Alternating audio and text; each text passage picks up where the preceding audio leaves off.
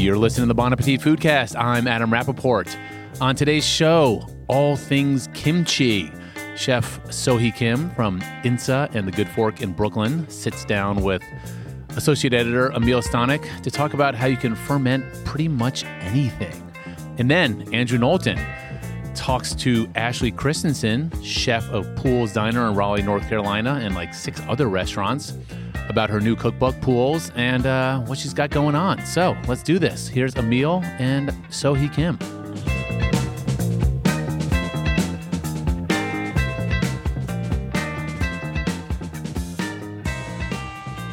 Well, thanks for coming in to talk about kimchi. Thanks for having me. This is super fun. so, I guess you know, to me, the the first thing I wanted to talk about is you know the way that kimchi has kind of like infiltrated our culture and is not this kind of mm-hmm. nichey, right. like exclusively Korean thing at this point. And I was wondering, you know, like now I feel like it's something I see everywhere. And I was wondering how kimchi in culture is different from it was, you know, maybe yes. 10, 20 years ago. Right. I agree. I, have noticed that over the past 10 years. You know, my gauge for sort of kimchi and its rise to mm-hmm. popular culture um, sort of starts with uh, when I opened the first restaurant, the Good Fork, mm-hmm. just a neighborhood bistro. And I wanted the menu to be a little bit globe trotting. Right. And I put kimchi on the menu but I wasn't sure how it was going to be received. So I, I sort of, you know, put it in, incorporated into a dish called steak and eggs. Uh-huh. And so what I did was I took my, you know, homemade kimchi and I folded it into rice, and then that sort of served as a bed for this oh, okay. delicious. So you know, I couldn't like outright say, okay, here's a bowl of you know fermented cabbage, right. you know, enjoy and just have it on the side. Um, but because people were familiar with steak and that's eggs. right. So and then and then of course you know so it became sort of a signature dish mm-hmm. and people really loved it. And then like a couple of years later, you know, we noticed that a lot of people were requesting it, you know, oh, as wow. a side on the side. Um, and also you know when we would go out, just all these you know Korean taco trucks, you know, with totally. bulgogi taco and you know chopped up kimchi slaw, like. Right it really, and now you can find it at Whole Foods, you totally. know, in big vats. You know, I've been trying to perfect this one particular um, the kimchi recipe, uh-huh. which is a Napa cabbage. And that's been a very fun journey. Um, in the beginning, I used to fly out my mom, who lives in California, oh and make kimchi like two, three times, you know, like the old fashioned mm-hmm, way, and like mm-hmm. make big old vats of it, you know, and, yeah. and it would last like, you know, for the whole season. So you were just alluding to having kind of a master kimchi, like mm-hmm. a base kimchi, which mm-hmm. I think is kind of the the kimchi that most people are familiar with mm-hmm. and have seen in other places. So, right. like, w- will you describe that kimchi a little sure, bit to us? Sure. So, I guess historically, it's, yeah. you know, just like a lot of other cultures, it's a preservation method, right? So, in the fall, Korea is, is four seasons. And, you know, just like here in the fall, you just get a bumper crop of things and you want to preserve it through the cold, you know, cold times, the winter. Um, so, it basically, people would gather all of their harvests. I'm going way back now, right? Mm-hmm. The way it traditionally was done in villages and, you know, households. So they would all put all of their harvests together and then they would have what's called kimjang. That just means to make kimchi, like a big kimchi party, if you will. So, you know, different women would have different tasks. And uh, the first thing to do is to to wash and salt the cabbage. And uh, as you as you know, Napa cabbage is sort of oblong, and you would quarter it and then um, salt it. So, so one you know family would be responsible for salting it, right? And another family making the marinade. Mm-hmm. You know all that stuff that you slather into it. You know what I remember from when we were making kimchi together is you were talking about that salting process right. at the beginning, and I, I think you. It, I can't remember what the word was but it was I think you were saying to kill to it. To kill, with, that's yeah. right. To juginda, which means to kill, to kill the cabbage, to, to get all the life out of it. Yeah. Which means just for it to release its initial moisture, um, so that it becomes limp. And so once you salt it, you know, in the correct way, um, and that's you know, with any kimchi, whether it's quick or you know the actual cabbage um, kimchi that we're talking about, the I, th- I think the most important thing about it is the salting process and because you know that's when you make it into a right sort of consistency of wilting and also you season it at that point because the marinade itself is just heat, fire, funk, you know, and other little flavoring stuff that you know one kim- one woman's one household's kimchi recipe differs from another. Some people put apples in for a little touch of sweetness, you know. So all there's all these hidden secrets, but the the gist of it is to make this big vat of kimchi, and you divide it up into these earthenwares, and uh, you know back in the old days they would just bury it in the ground. So then what you what would happen? You seal it tight, you bury it, and then what would happen is just the seasons. You know, it would cool down steadily. Um, the earth, you know, not it doesn't freeze over, right? As, as opposed to the external outside. So no refrigeration is like the best place to keep it. And when you open it up in the spring, and I remember I have very vivid memories. I, I you know was born there. I lived there until I was ten, and I remember um, many a Kim kimjang sort of you know in the spring tasting this fruit of the labor and it's just so funky in the most perfect way.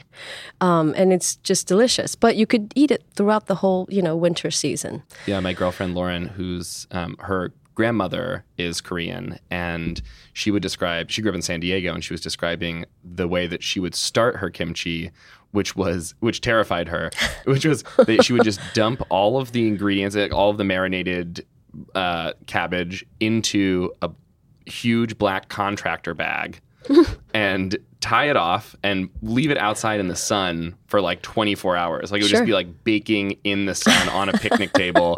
And then after that, she just remembers it, it like being opened up and there's just being this like poof Of course. of like Yeah. intense Yeah. like because it was just so active Sure, in sure. the like in the like 90 degree Sure. heat All that and then she would acid, then she would pack it into jars and put it in the refrigerator Right. but it was like that Right. initial jump start Right. was what it needed to get mm, going oh yeah that's a great Sounded down that's a great down and dirty. method yeah, down and dirty in, in contractor bags yeah seriously not as pretty but you know you get the point definitely absolutely So that's kind of what you're describing as kind of the standard Napa cabbage kimchi that is always going to be like, you know, a part of your bon. Well, do you want to talk a little bit about banchan? Sure. And what that is and Sure. the- how integral that is to Sure. a, a meal? Sure. So, so you know, the, the kimchi recipe that we just talked about um, is pogi kimchi, which means um, sort of whole kimchi or quartered kimchi. So, all the kimchis, um, and they're, you know, as we discussed before, like a million versions, right? With every vegetable, any vegetable. That pretty much lays the foundational work for banchan, which is um, Korean term for side dishes.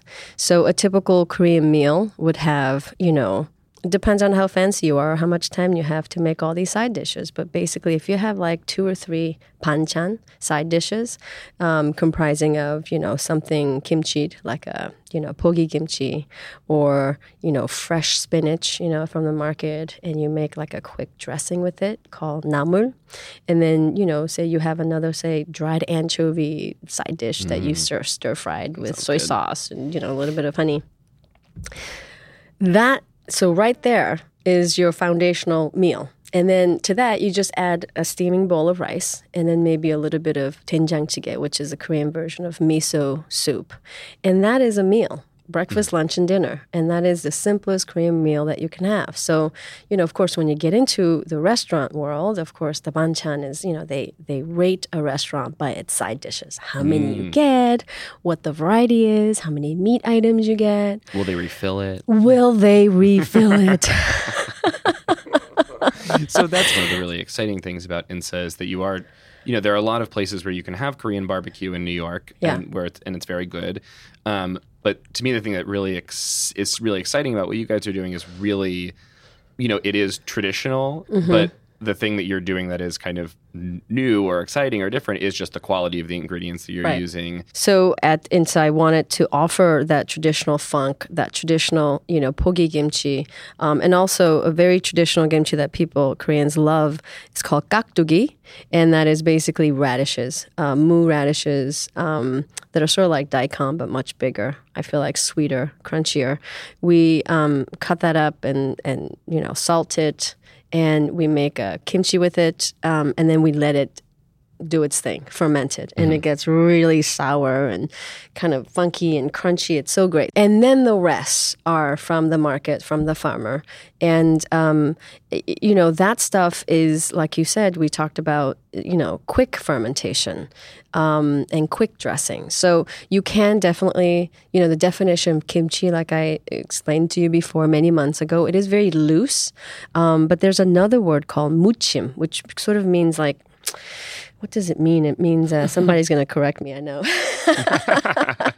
but it just means sort of um, dressed in a way or just kind of tossed together. Yeah, yeah, and that was what I loved about the the recipe that we ended up that we worked through together and that we ended Mm-hmm. up running was that you know we were during the testing process we kind of didn't want to stop because we were just having so much fun with so many you know Oh, it was like we were you know it's we were using carrots and turnips and radishes and cucumbers and just anything that we could find. Like okra i think we tried. Yeah and i thought what was really cool about the recipe that we ran too and this all you know it's like i also am a big fan of the like super funky Mm-hmm. like really intense like you know you like open the jar and like everyone in the house is like what is that? Is that um, like that's that's like my thing. But also, I think that you know, so many of these kind of the alt kimchi's that we made, if you're turned off a little bit by like that intense, funky, fizzy quality, Right. Like this kimchi is a good place to start. Absolutely. And you know, this is something that uh, dawned on me. I, I don't think we talked about leafy kimchi. Um, you know, we talked about na- Napa cabbage and, and, and the, the radishes. But in the summertime, a lot of people ask me about their CSA, CSA bags. And uh, of course, you could, you know, kimchi the heck out of a lot Yeah, of those totally. vegetables. But the, some parts that people don't quite know what to do with, like, say, for instance, you know, radish tops and greens, um, beet tops, you know, and greens. You could kimchi that for sure using that recipe. Oh, cool. So all you have to do is just salt it. Sometimes you could just quick give it a quick saute, like a kiss of the heat, you know, and uh, and approach, you know, with the salt and uh, and the marinade, and and that you could leave on your counter for a day, and then put it in the refrigerator, eat right away. So now we're kind of like we've gone down this like will it kimchi rabbit hole. Is there anything that you wouldn't kimchi? Is there Let's any, there, or even like maybe not necessarily are there any things that you wouldn't kimchi, but there are any like mistakes that people might be tempted to make or like You know, quite honestly, no. I mean, you know, the top two produce. I've had a lot of this uh, over the weekend, actually. Um, you know, fre- now you get fresh corn, right? Sweet summer corn. Um, that obviously, I wouldn't necessarily. It's too starchy. Um, we actually did You did? How did that come out? I didn't like it. Yes. So I I can't imagine that it would be very good. So you know, beautiful summer fresh corn should be eaten right off the cob. and tomatoes, you know, uh, w- you know, we like to serve. I like to serve that as banchan at home and elsewhere too. Fermented just no, no? so just fresh. So what you're talking about is just dressed, right? As you would, you know, um, just olive oil it or or put some vinegar, lemon juice, whatever. Um, but th- with using Korean ingredients, rice wine vinegar, again, maybe a touch of gochujang, which is a paste, a little bit of the the pepper flakes, um, some fun oil that you want to drizzle, and a little bit of Maldon salt. I mean, how good does that taste, sounds right? great. Right? To to to accompany uh, to go along with that funky cabbage, you know, right next to it. So I think that you can, you can't really go wrong. But things like corn, yeah, I don't think that. And you already, you already proved that, Yeah, it doesn't work. Don't do not try this at home.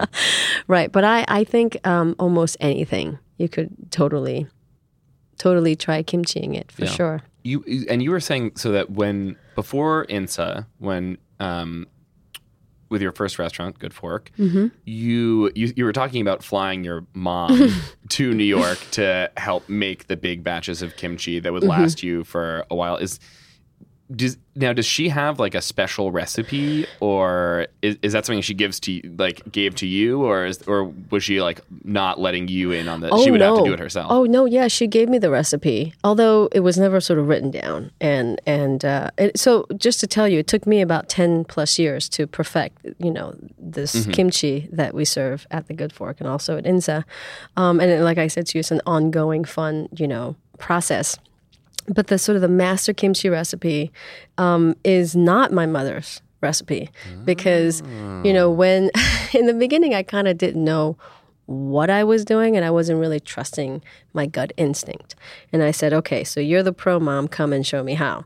And so she would say, okay, so you take a handful of this and a chunk of that and then and then you just kind of have to feel for it and then no that's too much and you know she's old school. Sure. um, and this idea this is a korean term called sonmat which means the taste of the hand. And uh, i've always you know when, when you say oh she's a great cook she, you know she has really great her, her hands taste great. I mean you know loosely silly translated but it really it, it really does translate to taste of the hand and it's some somebody's touch right and my mother has always been complimented on her touch of kimchi. Um, so a recipe is similar, but she puts grated apples. And I didn't like the fact that it made the some chemical component in there, just like what's in pineapple and some kiwi. It just breaks down the the cabbage a little too much, and it, it makes it just a slight titch mushy, in my opinion. Her kimchi once is long, long fermented. Um, so I omit that. And her kimchi does definitely taste different from mine. Yeah. now, I have my kimchi identity. different from mom's. I well, it's interesting because the the sh- the addition of fruit, right, is like you know, there's a lot of sugar that's Mm-hmm. being added in at that point, which I think would. It seems like that would also kind of like jumpstart the fermentation process. You know, Absolutely. you're like including more sugar for all those organisms to digest, and I wonder Right. if that's like makes it a little mushier. That too, absolutely. you know? I think that I found that to be definitely true. In the recipe that we ran, there's a, a touch of sugar, and so in place of that, you could definitely experiment with you know whichever fruit you want to put in there to make Yeah. it sweet. Um, but yeah, it does absolutely um, help it to jumpstart. And that you know, if you don't put fruit or a pinch of sugar in some of these alt kimchis or straight up kimchis, it, it does. It's a little too strong, um, uh, sour. So it's a little bit of that, a little bit of the sweet. I think counterbalances, and it, it makes for a great kimchi. So one thing I I want to ask you is I feel like when people when you when you tell people that they could you know make kimchi at home that they could ferment it at home, I feel like people are like some people get freaked out and Yeah. worried that they're gonna hurt themselves or Right. Mm-hmm. they're gonna like m- like something's gonna go wrong and they're gonna kill their whole family. I imagine that you don't worry about that too much and No. and if there's anything you could say to put people at ease. Yes, and I think the fact that you are salting, you know, the, these vegetables pretty well, and that in and of itself is a preservation method, and it, it wards off um, bad bacteria, right? And bad bacteria is what people should be afraid of. Um, and I'm afraid of bad bac- bacteria. But the whole art of making kimchi and, and you know fermenting foods is to produce all the good bacteria that is good for your body. It's kind of foolproof. You know what I mean? So long as you don't, the whole black garbage bag idea. I wouldn't really go with that as your first step. I wouldn't recommend that Yeah. technique. It's oh. 2.0. Yeah. But um actually I would be scared to do that. Cool. Yeah. So find our alt kimchi recipe and start kimchiing everything. That's right. yeah. Thank you so much, Sohui, for Thank you. coming s- out. Thank you so was much really for fun. having me. This was great fun. Thank you.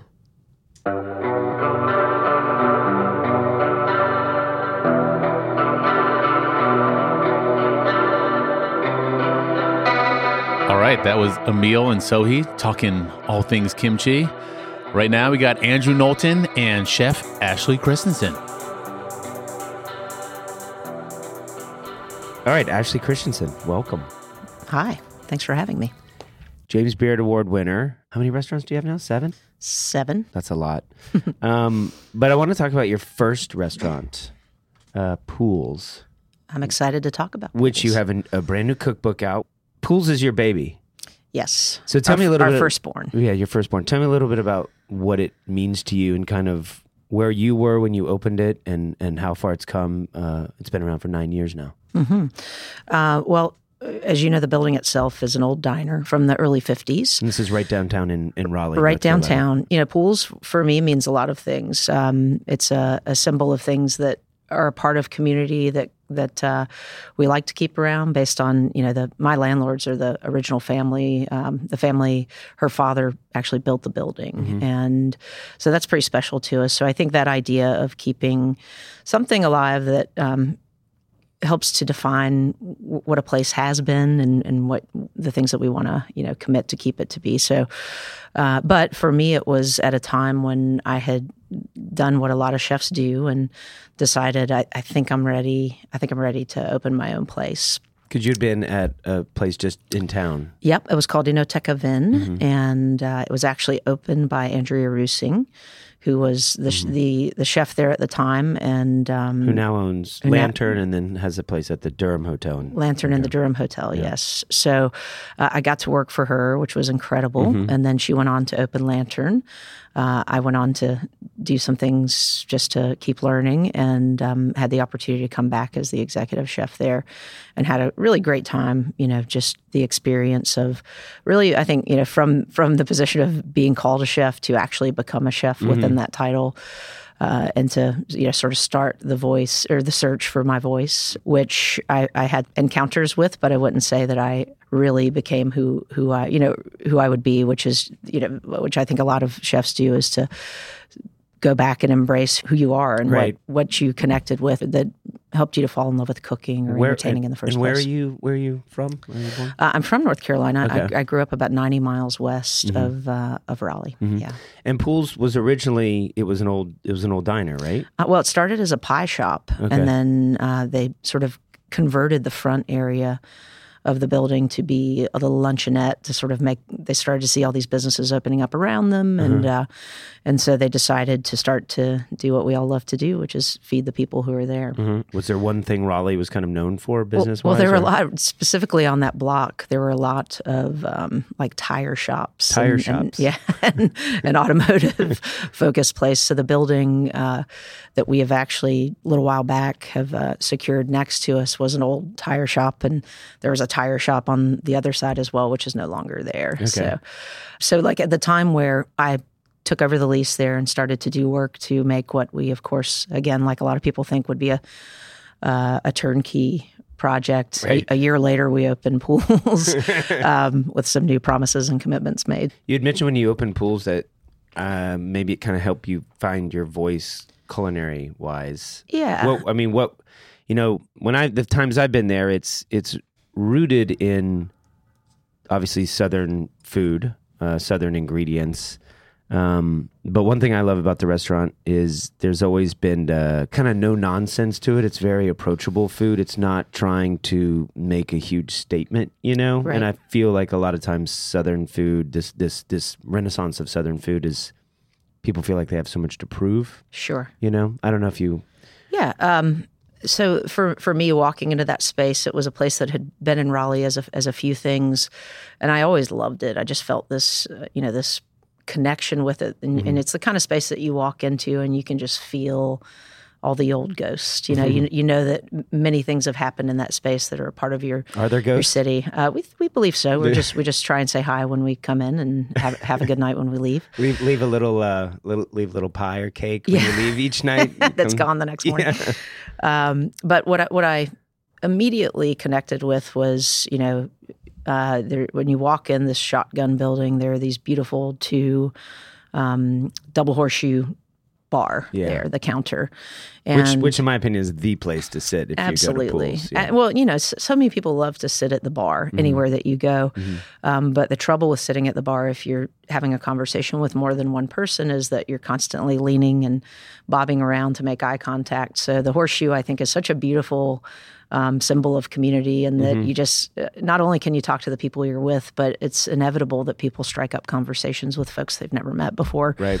in a really comfortable way. But for me, what we wanted to really carry forward um, and that I would come to begin to build this natural idea of diners that is is comfort. You know, mm-hmm. no matter um, what part of the country a diner is in, there's this idea that you're going to feel welcome when you sit down. And then I really, because I felt so comfortable myself there and so at home, I really started to turn so much more comfortably to what I grew up with, which was, um, you know, two two parents who were incredible cooks who just made you feel comfort all the time. Mm-hmm. And and uh, you know, my dad was a, a big organic gardener and a hobbyist beekeeper, and my mom grew all the flowers and herbs. And together, they just always, you know, cooked like my mom was this sort of rooted Southern cook, but at the same time, my dad was this truck driver who they were always having these conversations about you know things he saw or you know that they were reading about and, Mm-hmm. and there was always like comfort in the food but also something new and fresh Mm-hmm. and so i feel like that's really been what we what we focus on Were they cooking out of you know some of the old food magazines or cookbooks, or just from there, family there were, uh, recipes? well, my mother's grandmother taught her how to cook, and then my dad didn't have much, um, you know, familial history with with food, but uh, you know, they read from the old magazines that I feel like my mom used to keep all the copies of, and they bought a lot of cookbooks, you know, and and I do think there was something about the magazines of that time that really opened them up to thinking about um, things that maybe they hadn't eaten before Right. or that they weren't growing. And so my father, um, you know, would would look at things that he hadn't had before and figure out how to grow them where we were living. That's cool. There's a reason you are who you are, right? Yeah, absolutely. Um, so, Poole's Poole's was the name of the old diner before you took it over. Uh, the Poole family, you know, it started as Poole's Pies, and and then became became the diner, you know, kind of closer to to uh, you know the last twenty years. So, um, so the cookbook Poole's. Um, this is your first cookbook, isn't it? This is my Yeah, first first book. one. Um, So why why did you do one? Why didn't you do the Ashley Christensen cookbook? Why did you do the Poole's cookbook? Since you have all these restaurants now, you could have made a a tome almost, right? Yeah, and you know, I, I have a, a, a two book relationship with That's Ten Speed nice. Press, so I did get to make that decision of ha- what what order do I get to tell this story, and I think most most cooks want to write uh, or you know want to write a cookbook at some point. Right. Maybe not everybody, but I think a lot of folks who, when you're in the position of, um, you know, restaurants are storytelling. They're, they're like by way of our plates, we get to represent the history of a space, uh, the future of a city, the the amazing people who grow all the food. And and I also I love to write. And and again back back to that storytelling. So it was a real um, it was a real gift for me to get to decide not like if I only get to write one book what's it going to be? I already knew that I was going to have the opportunity to do two. So I chose Poole's as the first um, the first of a series of two books because I really I'm extremely grateful to Poole's for what it pulled out of me and and my commitment to storytelling in the restaurant and to this idea of believing in what makes us who we are. Uh, chefs used to go, you know, try to get go into culinary bookstores or do something, and now chefs do dinners with their friends, basically, Sure. right? To say, and you're going to going to the Texas for the first time, you said, which is unbelievable to me that you've never, especially a southern southern gal like yourself, and you've never been to Texas. Yeah, it might have might have been that we got like busy opening restaurants way too fast. Too and fast, didn't, didn't, right. didn't make it over to Texas. But Uh, California, and you're going all over the country. to yeah, do that. going everywhere. Is there one? Um, is there a recipe in here that was on the original Poole's menu? Well, so there's a there is a recipe in what what we call the bowls section. Um, bowls. there's a recipe uh, we say we talk early in the book about duck confit and how I think that's a great example of something that we look at as uh, a really a, a workhorse item where you put some good energy into something, and then you learn how to do that as someone who maybe doesn't cook professionally, but then you can utilize it in all these different ways. And so there's a there's a, a dish that's pretty pretty big in Southern diner uh, called chicken slick, and it's basically Chicken slick? Chicken slick, yeah. So? Uh-huh. it's like chicken and dumplings, usually flat noodles, um, and they're you know like a lot of um, foods of tradition. There are a lot of theories on why it's called what it is Right. probably where it came from, all those things. But the the dish is made with noodles that are bound with fat from like so like you would have like some schmaltz, some chicken Okay. drippings, um, and then uh, you know that's part of the the ingredient of the noodle, and then you're cooking it with the the stewed meat and uh, and Just a light light dish. yeah, just a light dish, exactly. But you know, for me, I think about that, and I think like rainy day or hard day or Right. you know just that that moment when you sort of need that hug from uh, from from the dish but um, so that's a great example i think of the, the nature of the book and that you say duck confit and people think a lot of things but they don't necessarily think chicken and dumplings Right. So is the macaroni and cheese recipe in here? it is yeah And if for anyone who hasn't been to Poole's, I mean, you probably don't want to sell me to tell people to go down and get macaroni and cheese, but that that's that's your second home somewhere in California, right there. It's mac and cheese. there you right? go there you go Does everybody order the mac and cheese? pretty much 98%? everybody well you know and like we don't look at it and say oh i'm so tired of selling Right. the it's macaroni not. It's not like you, what David Chang saying. I'm done with with uh, buns, Right. right? Pork buns. we we sort of we realized that um, the macaroni au gratin is the gateway dish the to ticket. Poole's. It's your yeah. ticket. um, what makes it so damn good? Um, Butter. again, well, no, there's there's there's no butter, but there's the uh, There's no butter in your- there's the yeah. um, original ingredient of butter, which is cream. cream. Yes. Um, but uh, you know, I I think it's once again something that we we talk about from cover to cover in the book. Just the idea of looking at really simple things. Like if you read the ingredients, Mm-hmm. The first thing you say is, "Well, anybody can make that," Right, and and right. that's true. But to make it for a lot of people, to make it beautifully and consistently, not just anybody can care about it. We'll come back to the book a little Yeah. bit, but I have this uh, an old Bon Appetit magazine Yeah. from September 2008, which when I was still at the issue. This is when you and I met. Yes, this is when you and I met. But I, I was looking back at it when I knew you were going to stop by, and it was incredible to see the list of, of women that we we included. It was Melissa Perello, who still has several restaurants in San Francisco. Yes. Kelly Liken, who has a place out in I think Beaver Creek now. Hmm. Naomi Pomeroy, who I think has gone on one to, to win a James Beard Award and still has Beast and a few others. Allison Vines Rushing, who's still in New Orleans, correct? Still in New Orleans. Wrote a beautiful book. Yes, wrote a great book. Um, Alex Raij from New York, who's got four restaurants and you're doing an event with soon or Yes. tonight or whatever day that is. and then you. Um, now we would have done a podcast with all you if it was 2016. But Sure. how how is the state of being a chef, being a cook, um, and also being a woman in the kitchen changed since you did this interview eight years ago? Um, I, I think the Nothing's changed. No. well, sure, things have changed. Um, I think the the perception has changed a great deal, which is wonderful. Uh, and I look at like this group of women that that you selected, and a you were right on. Like every, everybody went into the world and, and did great things. Um, but I, I really think that everybody in this photo feels today about their goals and what they knew they were going to do. Um, we all feel the same, and I think at that time, I, I, I do believe absolutely the world has changed in in some great ways. But I look at this group of people, and I think these this is a group of women who were all tremendously determined. Mm-hmm. And when it came to perception, well, perception wasn't going to get in the way of what any of these these ladies were going to accomplish. So, mm-hmm. super proud to be in, in mm-hmm. on that list. It- what, what's nice, I think, is that it's less surprising to people now. Like it's, I, I don't hear people saying anymore. Well, Ashley's in the city and she's doing these things, and and she's a woman. You Yeah, know, like yeah, that, yeah, so that that's really refreshing to all of us. Has it changed the kind of kitchen culture, you know, you know, in terms of is it easier? I mean, it just seems, you know, we've got a important election coming up. We do, Um and Bon Appetit's not a political magazine, but sure. Food is politics and we should talk about this stuff is things get said at times that would never get said to a man you know? Is it something that is just kind of oh sure you know female chefs are all over the place or when you go into a kitchen are are you accepted you know? Is or is it there's some still some sort of you know something that you feel that you know wait a minute this isn't cool you know?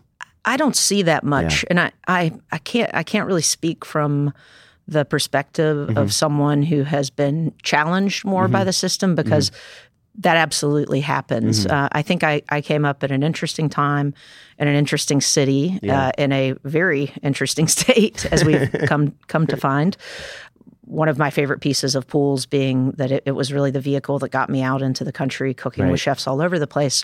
I think meeting so many chefs uh, and having the chance to cook together and form friendships really also protected me against mm-hmm. that in a lot of ways because I had I had this amazing team of friends all over the place who I just never if there was a something that I was going to walk into and be discriminated against for being a woman I already had too many friends in the game mm-hmm. who would say are you kidding me yeah like that's actually yeah. that, you know so uh, I think it's changed a lot I think I'm I'm a big fan of the element of s- surprise dis- disappearing when it comes to the success of a woman mm-hmm. in a restaurant or in a kitchen and and I do think it is shocking to I was watching the news this morning and just the difference in how two candidates are are treated yeah. you know is really wild so um, um, is is there anything you know earlier from when this picture was taken in 2008 that you you know if you could go back and tell yourself what you know now would you have said something I really don't. I don't think so. I'm so grateful for the path, and mm-hmm. every time I make a mistake, or you know, I, I would never regret it because mm-hmm. I feel like now, if you'd asked me five years ago mm-hmm. to fix the things that I might have done, well, I might not be in the position that I am now, which I know is feels a little bit like a canned answer, but it's true. You know, when I look up and outside of success, like my version of how I measure our success has I've matured to a place of viewing that by looking at all the incredible people who work with us. Mm-hmm. When you say I own seven restaurants, well, I don't own. I may own them, but I don't run seven yeah, restaurants. You, yeah. you know, I have an incredible team of folks who, aside from keeping things consistent and you know sticking to uh, what what we view as our uh, you know set of standards mm-hmm. they take it well beyond that so that's the thing for any I, I, look at ways where i might have handled something poorly and like oh, i wish i hadn't said that that way or right. w- wish i hadn't done that or put that on a menu whatever it might be and when i look around at the people that i work with every day i, I wouldn't wouldn't change a second right. of it so so you you've i feel like you've been part of the um a crucial part of the southern kind of food renaissance and revolution that happened and you're you know you're part of the reason that uh, when you go out to New York, you can get pimento cheese now in New York City, and and and people, I have New Yorkers telling me how to make pimento cheese now, and I just roll my eyes. I, f- I forgot to mention that I actually brought you some pimento. Oh, you cheese. did? did wow, that's Southern hospitality. No, but I, and so I think you've been part of you know a crucial person in that, and then also, you know, restaurants are such a crucial part of revitalizing neighborhoods, and and uh, you know, part of this Southern Renaissance has been, I feel like the Southern city's been reignited you know, the triangle area where you're from, Raleigh, Durham, Chapel Hill, but specifically Raleigh, has changed dramatically since you opened Poole's. Sure. Um, and you're a part of that community.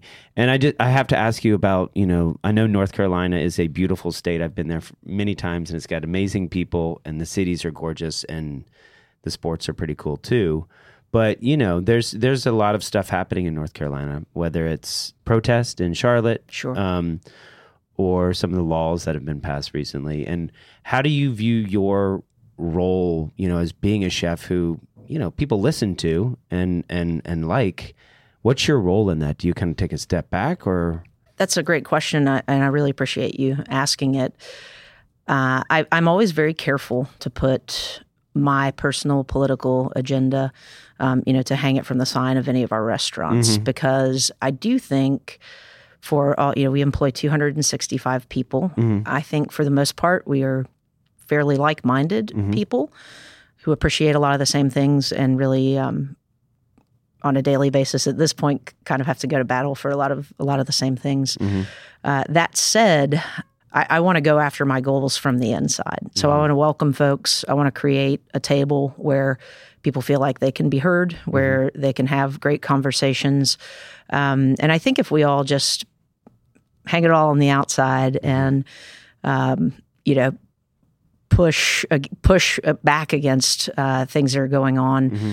then we don't have the opportunity to change minds. Mm-hmm. So uh, historically, I've been pretty you know careful about personal political agenda. Mm-hmm. Now that has all changed as of late when when it came to a matter of human rights and equality mm-hmm. for all people. Mm-hmm. And I when I look at that and I and I decide what we're going to speak up about.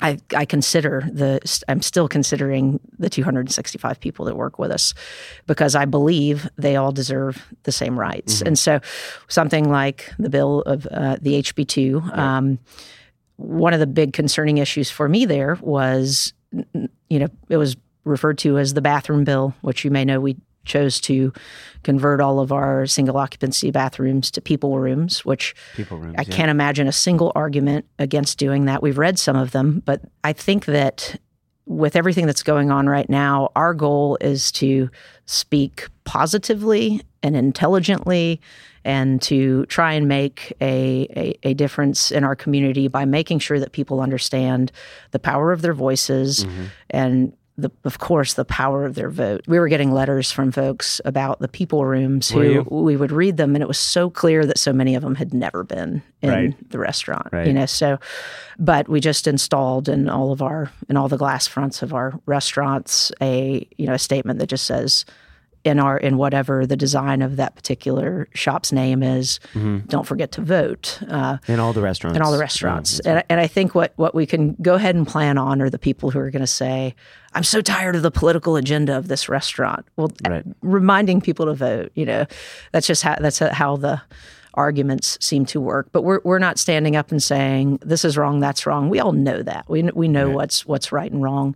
And um, we've, we've taken a real stand to Mm-hmm. remind people of uh, the importance of equality. Mm-hmm. And uh, when I say human rights, I mean everybody. Right. You know, Well, food brings people together. So, if there's one recipe that people do make out of the the Poole's cookbook, what what would be the what would be the first one that you would want them to make? That's a great question. I want them to make them all. Make them Um, all. I guess you bring up pimento cheese. Yeah. Um, I think um, it's a great example of of this idea of just sweating the details. Mm-hmm. You know, and and I I, th- I think in food when we take classic things and work to bring a new voice to them. I think that's where we do it, and, and really caring about. Um, though, of course, you can sub in any of the, of the ingredients for things that other people make, Give, giving people the opportunity to control all those factors. So, so saying like, you know, if if you roast the peppers yourself, this is the flavor that you can achieve. This is the texture you can achieve. So, uh, you know, I'm I'm content with no one ever cooking out of the book uh, and just reading it because I think the lessons and the information and the experiences that we share are explained to a detail that it's hard to not take away some experience just from just from reading it. Uh, so, Poole's, the the cookbook is out now. Go buy it. Um, thank you, Ashley Christensen. you. Uh, but before you go, uh, we have to give you the lightning round questions. Oh, great. So, you have to give me an answer. Okay. You can give me an explanation, but it can't Sure. be long. Okay. We'll go. We'll go with what we're talking about: pimento cheese or boiled peanuts. Pimento cheese needs needs no Needs no defense, though I love boiled peanuts. uh, late night grilled cheese or late night tacos? Gosh, that's, tough. tough. I'm going to go tacos. Tacos. What What are you putting in your taco? Uh, well, I think I, I, I think the reason I'm going to say tacos is because there's so much opportunity for it to be so many things. Mm-hmm. Um, but I would say, uh, you know, pork is a, a natural answer where we are, but so great with with so many things. Okay. San Francisco or New York? New York, Thank you. you're welcome. Pancakes or waffles? I, because I tend to sort of be neither on the regular ordering basis, but I would say I would say waffles for uh, you and I's appreciation of the Yes. Waffle House and my mother. Every before I leave town, when I visit her, she insists that we go to the Waffle House, and she never wants to own the order, but there's always a pecan waffle for the table.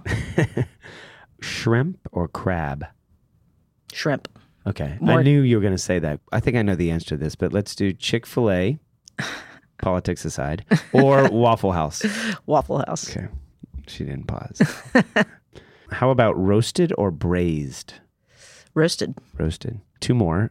Corn or tomatoes? tomatoes. Tomatoes. And um, last but not least, which I think I know the answer olive oil or butter? Chefs hate this question. I, so that's tough. a tough one because I'm so used to putting olive oil in a pan and then finishing it with butter. um, why don't we say butter? butter. All right. Ashley Christensen, thanks so much. Thank you.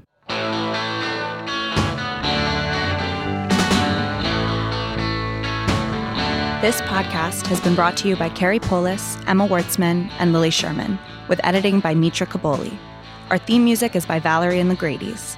We have new episodes every Wednesday, and if you want to tell us about this or any episode, email us at bonappetitfoodcast at gmail.com. Plus, we're now offering online cooking classes with Sur La Table that feature our recipes. Sign up at bonappetit.com slash cooking classes and learn how to make everything from pork chops to molten chocolate cake. Thanks for listening.